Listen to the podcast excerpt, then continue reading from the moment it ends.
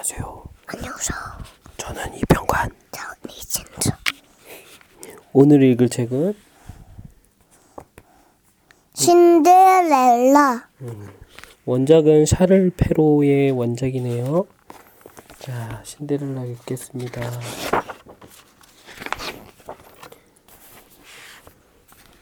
진짜 신데렐라 노래도 있다? 신데렐라는 알아, 어려서 알아. 부모님을 잃고요. 알아, 엄, 아빠. 옛날 어느 마을에 한 여자아이가 아빠랑 단둘이 살고 있었어요. 엄마는 오래전에 세상을 떠났죠. 어느 날 아빠가 새 엄마를 맞아들였어요. 엄마는 새 엄마는 두 딸도 데리고 왔죠. 새 엄마와 언니들은 마음씨가 아주 고약했어요. 여자아이에게 온갖 집안일을 시켰어요. 하지만 마음씨 착한 여자아이는 조금도 불평하지 않았어요. 진짜 콩쥐팥쥐 얘기랑 비슷하다.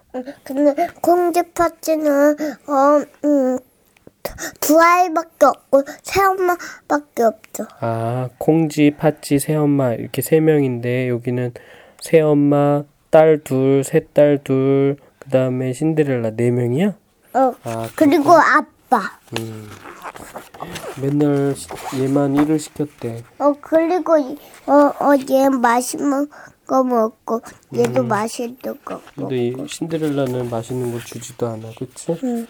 집안일이 끝나면 여자아이는 난로가에 앉아 쉬곤 했어요. 그때마다 재가 날아와 얼굴과 옷에 거뭇거뭇 묻었죠. 언니들은 그 모습을 보고 깔깔, 깔깔거리며 놀려, 놀려댔어요. 어머, 쟤 좀 봐. 온통 채투성이야. 언니들은 여자아이를 신데렐라라고 불렀어요. 신데렐라는 제투성이라는 뜻이거든요.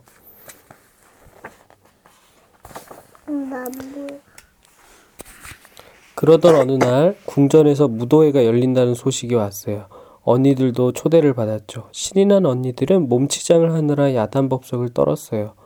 신데렐라, 내 부채 어디 있니? 신데렐라, 내 머리 좀 만져줘. 신데렐라는 이리저리 뛰어다니며 언니들을 도왔죠. 새엄마와 언니들은 한껏 멋을 내고 궁전으로 갔어요. 신데렐라는 홀로 남게 되자 엉엉 울음을 터뜨렸어요. 그때 신데렐라 앞에 요정이 나타났어요. 너도 무도회에 가고 싶은 게로구나. 그렇지? 네, 저도 무도회에 가고 싶어요.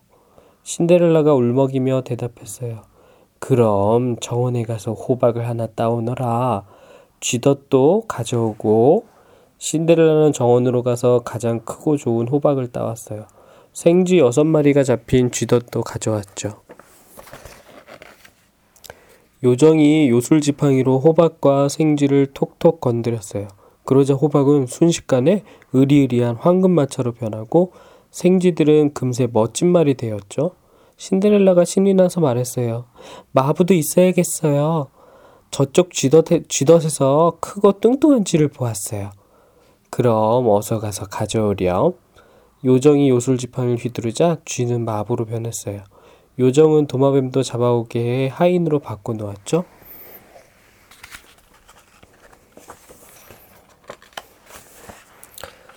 자, 이제 무도회에 갈 준비가 다 되었구나. 어, 하지만 이런 차림으론 갈 수 없는걸요. 신데렐라가 낡은 옷을 내려다보며 말했어요. 요정이 신데렐라 옷을 요술 지팡이로 톡 건드리자 번쩍번쩍 아름다운 비단옷이 되었답니다. 요정이 예쁜 유리구두를 내주며 말했어요. 밤 12시가 되면 모든 마법이 풀린단다. 그러니 그 전에 꼭 돌아야 한다. 알겠지? 신데렐라는 그러겠다고 약속하고는 서둘러 궁전으로 떠났죠. 신데렐라가 들어서자 갑자기 무도회장이 조용해졌어요. 춤추던 사람들은 우뚝 멈춰섰고 음악도 뚝 굳혔어요. 세상에 어쩜 저리도 아름다울까? 사람들은 신데렐라의 아름다운 모습에 넋을 잃고 바라보았어요. 왕자님도 마찬가지였어요. 왕자님은 무도회 내내 신데렐라하고만 춤을 추었죠. 땡, 땡, 땡.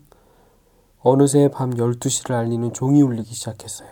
신데렐라는 깜짝 놀라 황급히 놓고 갔죠. 음, 깜짝 놀라 황급히 밖으로 뛰쳐나갔죠.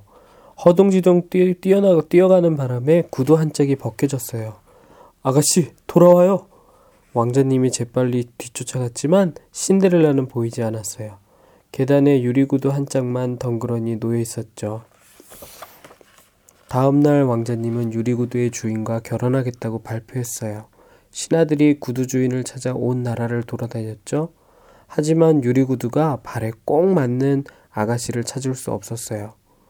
어, 유리구두가 발에 꼭 맞는 아가씨를 찾을 수 어, 없었답니다. 얘한데. 음, 맞아.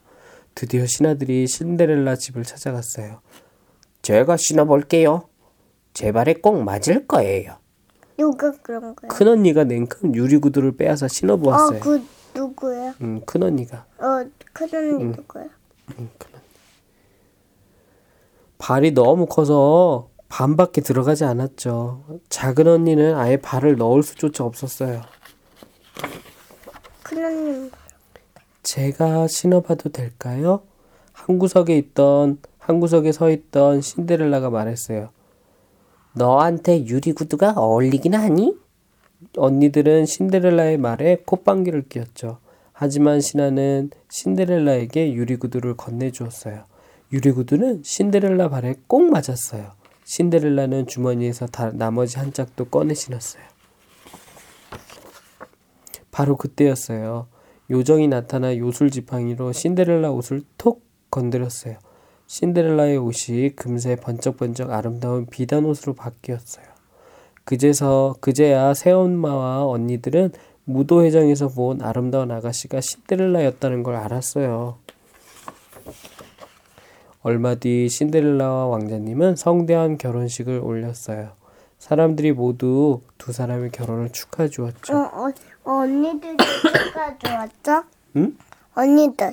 음, 그리고 엄마도, 새엄마도, 음, 마음씨가 착해졌나 봐. 새아빠도, 새아빠는 아니고 아빠, 그냥 아빠. 아빠도, 음. 신데렐라 왕자님은 어, 오래오래 행복하게 살았답니다. 끝입니다. 재밌었어? 어, 그리고, 어, 음. 어, 어, 사막을 치는데도 행복하게 살았답니다. 이렇게 나왔는데. 그래. 자, 끝입니다.